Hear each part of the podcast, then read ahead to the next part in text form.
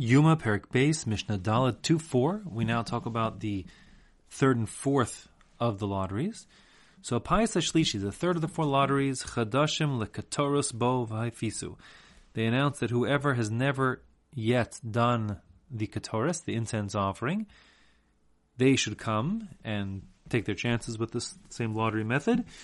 Um, the reason why we're only letting new people is because there was a special segula, a special, um, it was fortuitous for people who they had a special bracha for those who did the Ketores, that they would get rich. This is based on the fact that at the end of Moshe Rabbeinu's life, he gave a bracha to Shevet Levi, um, in Devarim Perek Lam Gimel Psukim Yud Yud Aleph. It says Yasimu Ketorah Ba'apecha. He, meaning the Kohanim, whoever's doing it, the Kohen, will place the incense before you. And then the pasuk says, Barech Hashem Chelo. Hashem will bless this person's possessions. So it's understood that the person who has the opportunity to bring the Ketores and offer it also has the opportunity to get a special blessing from Hashem, and therefore is, that would make them rich, and therefore there was sort of a once in a lifetime opportunity. So whoever hadn't yet done it was invited to come do it right now.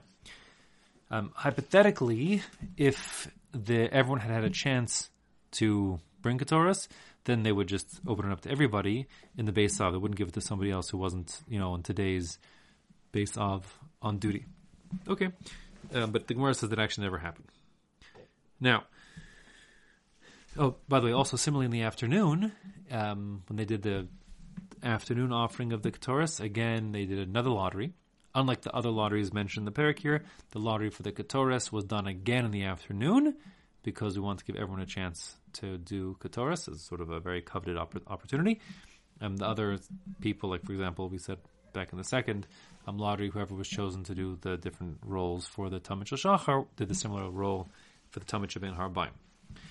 Varavi, as for the fourth of these lotteries, which are done after the third, Chadashim im Yeshanim, both new and old, come back. Everyone doesn't matter if you did it before.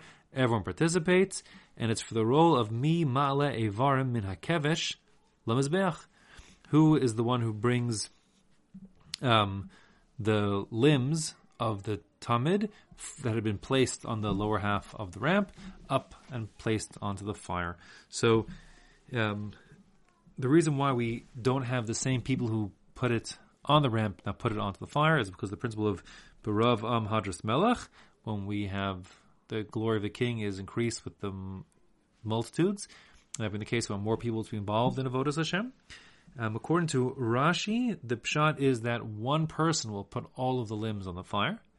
Um, that's how most learn. However, the Ritva and some others learn that they're actually going to be again um, a, the same breakdown as before. Well, again, those people will bring um, each will bring the limb. There's, there's six people who will bring six different parts of the animal up onto the fire.